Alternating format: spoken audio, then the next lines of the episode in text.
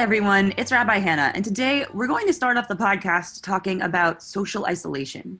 Havurah member Katya Hoppe is a mental health nurse who has struggled with the effects of social isolation herself. But you may have spoken to her because Katya has been a major part of the Hill Havurah's effort to call and check in on each one of our members. After I talk with Katya, I'm going to introduce to you a friend who's an expert on young children and has a lot of wisdom to share about talking to young kids about racism. That's something that I know many of us are trying to get our heads around. But first, here's Katya. I am a 77 year old woman. Uh, I'm a single woman. I'm a retired uh, mental health professional. And I want to mention that not only does Katya live alone, but at the time we recorded this episode and since the pandemic began, she has not had a computer or a smartphone or any internet. So I called her on her landline telephone to ask her how she's been getting through this spring. I had been socially isolated prior to this pandemic, okay? Right. Seriously. So I've gotten some help for it. And all of a sudden was studying social isolations. Now, there's a difference between social isolation and solitude. Now I'm feeling solitude, which means I now have joy and peace at being alone and with my new dog. And uh, How did you get there? I started studying social isolation, which has been proven to have the same effect on health as smoking cigarettes each day. Wow. Uh, during the virus, the regular phone contact with others can help minimize the impact of social isolation. Now, um, when a person lacks a sense of belonging socially, lacks engagement with others, has minimal social contact, and difficulty developing or maintaining quality, fulfilling relationships. Living alone does not necessarily mean that you are socially isolated. Right. Um, and it isn't just older people, okay? It can be a postpartum woman, it can be a young person moving to the city for the first time, people nested within a family. And so, what has helped me is I finally got the right kind of uh, mental health I needed uh, with Kaiser, and I have improved rapidly within six months. I will not need therapy soon, okay? I'm enjoying being alone and sharing my knowledge with other people. Um, how I discovered I was truly socially isolated, I was reading an article on the symptoms of social isolation and verbal outpouring is one of them. My speech was always pressured. I would go out, I was socially isolated. I'd be out walking the dog and I'd see a neighbor and ooh, I mean pressured speech, pressured, pressured, pressured. Um, say that I would meet you, okay? And I might want to start to tell you something, say about uh, the gospel music I was learning to sing, okay? But mm-hmm. then I'd go on from that to this, to that, to the other thing. And then you would even have difficulty trying to move from me, okay? And I noticed that the speech was pressured, but I could not control it. How would you advise listeners who are experiencing social isolation, who are feeling that pressure that you described, or or other warning signs um, where they they feel like they're sort of they're they're really feeling it. What would you advise both as a mental health professional and as someone who has like sought out help and and and reached a place of peace? Yes. Um, what i have discovered is if someone is socially isolated trying to help get get them reconnected okay? Yeah. what doesn't really work is someone calling and saying to the person hi this is Katya. I'm calling to check on you. See, that has a very negative impact. Mm. You, oh, I need to be checked on. You know. Yeah. So what helps? What helps though is it's very interesting, and it's things that I did, which I didn't really realize were helpful. Okay. One is you talk with neighbors. Okay. Joining faith-based activities and volunteering and that's exactly what I have done, and yeah. it works. Yeah, it and works. just again Very to simple. reiterate for listeners, like Katya has been volunteering during the pandemic from home with no computer access. She has been organizing the phone tree for Capitol Hill Village, which is an organization that connects seniors in Capitol Hill. And uh, she's been a key, key player doing a lot of the work behind the effort to give phone calls to every single Havurah household during the pandemic and follow ups, right, Katya? Right now, i we're finding out that there are many things that we need to focus on, okay? Making sure people are sleeping, okay, is the first question I want to know. Yeah. Because I have a friend who was home alone in a senior high rise, very sharp woman, and she got her sleeping all goofed up and then began to sound incoherent if you talk with her in the evening time. And what the study, mm-hmm. what they're showing with that is, is that if that continues over time, it can lead to early uh, cognitive impairment, maybe dementia. So the first question I always ask, how did you sleep last night? And some people were too much into the TV, into uh, what's happening with the pandemic. And what happens is the narrators are what is upsetting to the people because they agitate in their commentary. I get the paper every morning, so at least when I'm I'm reading the paper, I am reading it, not someone telling me about it. So we've helped help them reduce watching TV.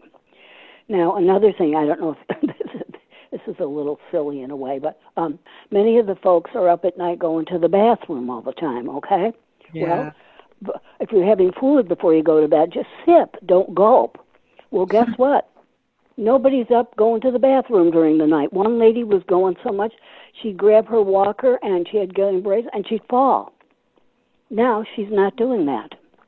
Isn't that great? Yeah. Oh, I, we're calling ourselves the squad. My five people, the squad, the um, healthful aspects of maturity squad. You know, as you grow up, people teach you about menstruation, menopause, whatever. This is just another part, right?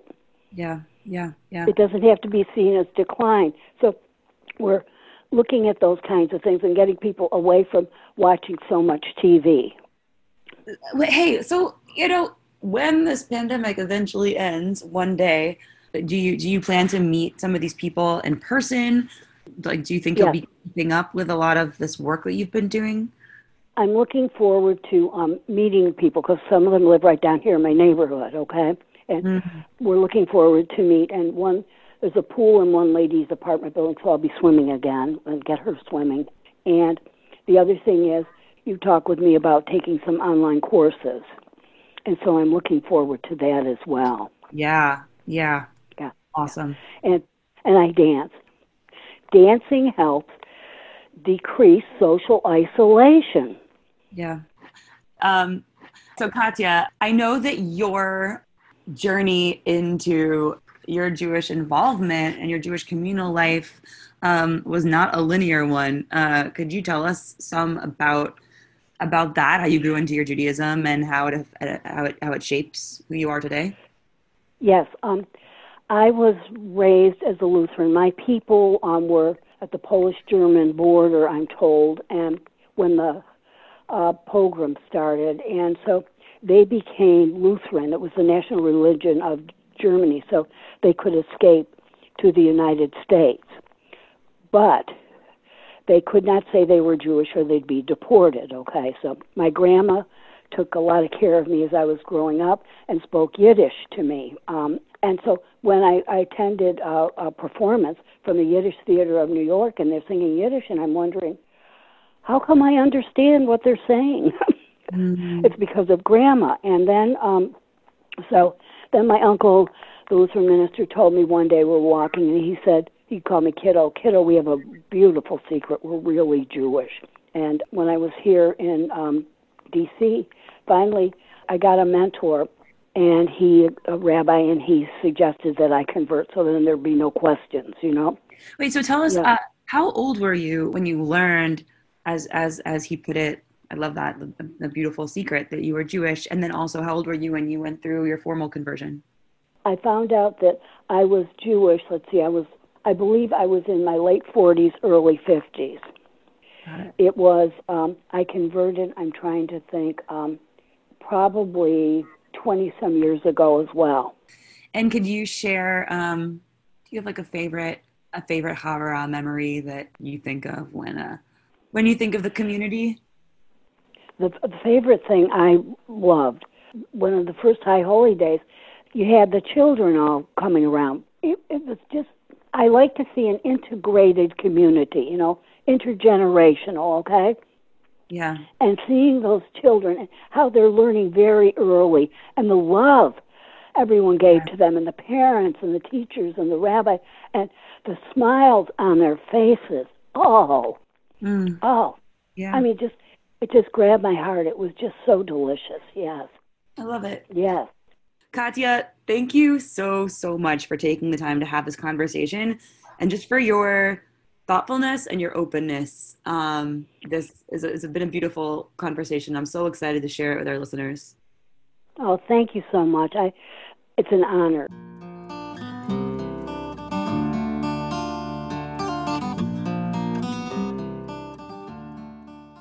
So last week, I was on Facebook and saw a video that a friend of mine posted. It was her talking to her five year old about the killing of George Floyd. It was so powerful and so well done and so age appropriate somehow. And since she's an expert in preschool education, I interviewed her on this Chavaradcast to ask more about how to talk to young kids about these difficult issues. Um, I'm Jillian Best Adler. I am the wife of Rabbi Jake Best Adler, and I work in Philadelphia for an organization called First Up Champions for Early Education. My background is in child development, and for years I was a preschool teacher and I worked as an adult educator as well in that context. Jill, thank you so much for joining us on the Hill Chavaradcast. Um, you posted a really powerful, beautiful, and I, I want to say like provocative uh, video uh, with your oldest son, talking with him about police brutality and about the Black Lives Matter movement on Facebook. I loved the video and it raised a lot of questions for me. As the mother of a two year old, when should I start talking uh, with my child about these things? And then what are, quote, these things, end quote? Like, what are the things I should be talking about? And then, of course, how to do it. I know that lots of folks at the Havurah um, are, are having similar questions. And so, I guess, what are the conversations we should be having with our kids right now, especially our young kids? So much of it depends on what your children already know, mm-hmm. both in general and uh, about this specific situation right now? Like do they know about george floyd? What do they know about race? What do they know about racism? So your starting point has to be based on sort of where they already are and just temperamentally how much they're they're willing to sit down and have a conversation with you. So we're the starting point is wherever you think it is. Like thinking of julius thinking of a two year old you're not going to sit down and say well there's this thing called racism and it's when people are, are treated badly by a system. You know that's not going to land on his level um, but you want to be working towards towards him being able to be aware of what's happening in the world and be an actor against racism. If you think about what a person needs to be in order to fight for for good and for justice in the world think about building those values into your parenting from the earliest ages. These things aren't even about race. These are just about building in good values so you're you're teaching them about taking turns and respecting others and and you're building in these values into your parenting. And these align with jewish values as well. So they're they're present in in so many people's parenting anyway. Um, people just aren't giving themselves credit that you're building in values that are going to lead to a child to learn about racism and other injustices and oppression. And they're automatically going to have a sense of that's wrong and that is not what i want for my world. Yeah. Um, what so, are some of those values so I, I sort of plotted this out along um, the age progression. So with, with infants, the best thing to be doing is to teach them to trust. Teach them to trust you by providing responsive, sensitive care. So your baby cries, you pick them up and you soothe them. You meet their needs. That's the first step of helping them learn how to build a healthy, safe relationship with another person. When they're toddlers, we're often tempted to force them to share things thinking that that's the good value that we want to build in. But that teaches children to compete with each other versus teaching them to have empathy for somebody else's needs where we mm-hmm. can instead encourage them to do turn taking. When he when you're done you can have let the other child have a turn. So let them know when you're done so that they can have a turn. Look she wants to use the same toy that you do. She likes it too. When you're done let her use it. So that um, that right there is giving the child a, a chance to look at another person and say you're similar to me you have similar interests we don't have to compete over the same resources and so much of at, at an adult level when people are struggling with um, you know if you get justice if you get rights that takes away from me like i believe that we can start to nip that in the bud by by just avoiding the the idea that you having something means somebody else doesn't yeah yeah. And then we move into the older ages, we're, we're teaching um, the children to respect each other's bodies. Like you don't hug or kiss without asking first. You, um, when you're wrestling and roughhousing, when they say stop, you stop right away. Like you're teaching them to, to see each other's humanity. You know, children are come to us just very egotistical and they develop a sense of empathy. They right. develop a sense of understanding somebody else's desires and and dislikes and the more we can build that up we're preparing them for a conversation when it's at an appropriate age to say there are people in our in our society who don't treat people well and we don't agree with that here's what we do to rise up against it. I love that. And as the parent of a not quite two and a half year old uh, with a, I don't want to say short attention span, probably normal for his age, but you know, like he's very active. The idea of teaching empathy through turn taking and through consent like that feels really i mean challenging but like doable. It makes sense. At what point did you start talking to daniel about specific issues and like and just and disturbing um disturbing issues like racism? And i mean like you you were speaking with him in that video very directly about about george floyd's murder. That was actually our first well th- not that specific one but that day i would say was the first time we had really talked about um, about this being a life or death situation for people. Mm-hmm. we've been building towards discussions of justice for years. We started you know when he was probably about two you know looking at books that had different types of people in it and pointing out different skin colors. This person has brown skin. This person has peach skin. We call these people white people. We call these people black people. So that he had um, some vocabulary to use for talking about differences.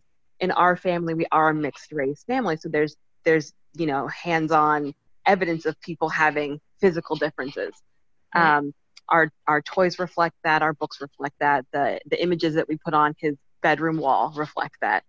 Um, so there was already um, some forward progression, and then you know in school when he goes to preschool, they talk about um, you know, the typical things that come up during Black History Month. He knew about Martin Luther King, he knew about Rosa Parks. So, you know, taking sort of what, in a way, is a, a watered down preschool curriculum level conversation about that, we would bring it home and go more in depth. But you know, he's he's hit that sort of kindergarten next step in his development where he was able to to process things a little bit more deeply, and he found out about um, George Floyd's murder. So that was the opportunity to say, I can't just let this go unaddressed. He's going to have questions and concerns and fears that will manifest if I don't address it directly. How did um, you find out? Well, um, my mother told him. Actually, she lives with us. So even though he's not exposed to a lot of things out in the world, he is exposed to three adults. She told him about it, and he started asking questions, and she didn't know exactly where to where to end what she was telling him so I revisited it with him to make sure that if he had any lingering questions, that they could be addressed. Um, kids don't often ask their questions; they they make assumptions, and assumptions can be unsafe because they just might they go to a place that isn't rooted in logic or reality. Um, there's like fearful thinking, imaginative thinking that they that they put on a thing that seems ambiguous. So we needed to to address it directly and clearly, and that's something that I would say for like the five to eight crowd um, is is an appropriate way to approach. With kids older than that, it's beyond my range of expertise, but I do think that um, that kids are are looking for answers when they hear about things, and it's probably best to err on the side of telling them more rather than letting them find out from somebody else or make their own assumptions about it. And so, for families with young children who are feeling pretty confident that their kids aren't hearing any news or anything from anyone but them, is there a responsibility to sort of proactively inform children about about anything beyond what they would read in social justice themed little kids books? Yeah, I think that it's I think that's definitely the right place to start. Um, the more you build up their skill level in having vocabulary and having some awareness around it, um, the better off they are for being prepared for that conversation. But it's also a chance for parents to prepare themselves. Yeah. So, feeling what feels right to you to say um, when you're talking about skin color or race, like when you're naming it, like a lot of people have discomfort with what words to use, what's right. Talking with your two year old about it gives you practice. So, when you're talking to your eight year old about it, it's not like a brand new thing that you have to find out what to say there are things that you give information on when it's the, the right time and you as the parent know when it's the right time i would say the worst thing that you could do is apart from overtly teaching them racist ideals is to um, push away their questions to hmm. get so uncomfortable that you um, choose not to acknowledge it because the message that they take away is this is a taboo and i'm not supposed to talk about it. Right. Okay so here's a here's a question. Like is it possible to go too far? And here's what i mean. We were raised in an environment where we were taught to be quote colorblind end quote we've been learning more and more lately in, in the last several years about at least about how dangerous that actually is and how that like mo really perpetuates racist structures. And I'm, I'm understanding that if you know our, our child asks us questions about people's skin colors we need to answer frankly and not make it sound like there, that was a bad question.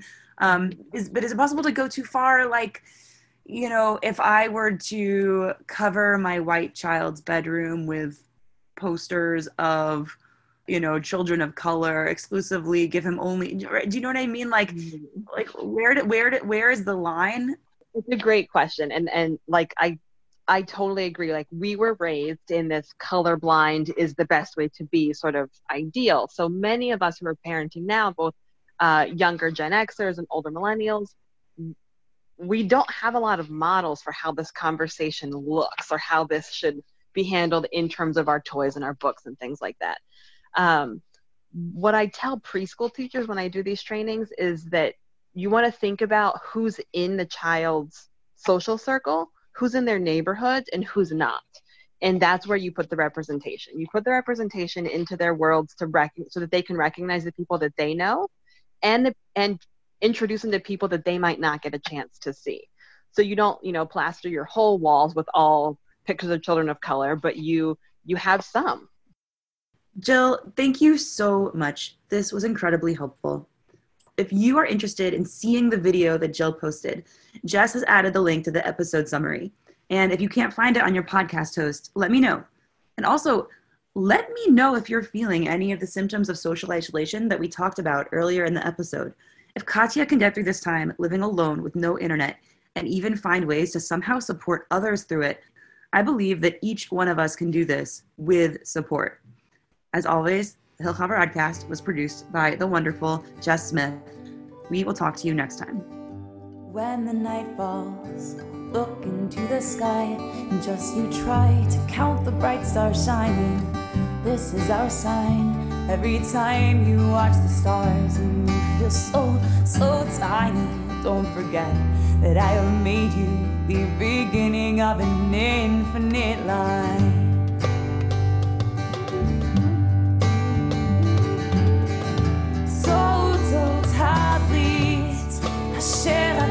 mountain beneath, moving near Just look into the sky and see the sign about greed. That's how it is you and me, and I will never, ever, ever change a thing. When it's dark and hazy, look into the sky, cause I have put my rainbow up there. This is our sign. Every time those colors rise among the thick and cloudy, don't forget that I will never ever.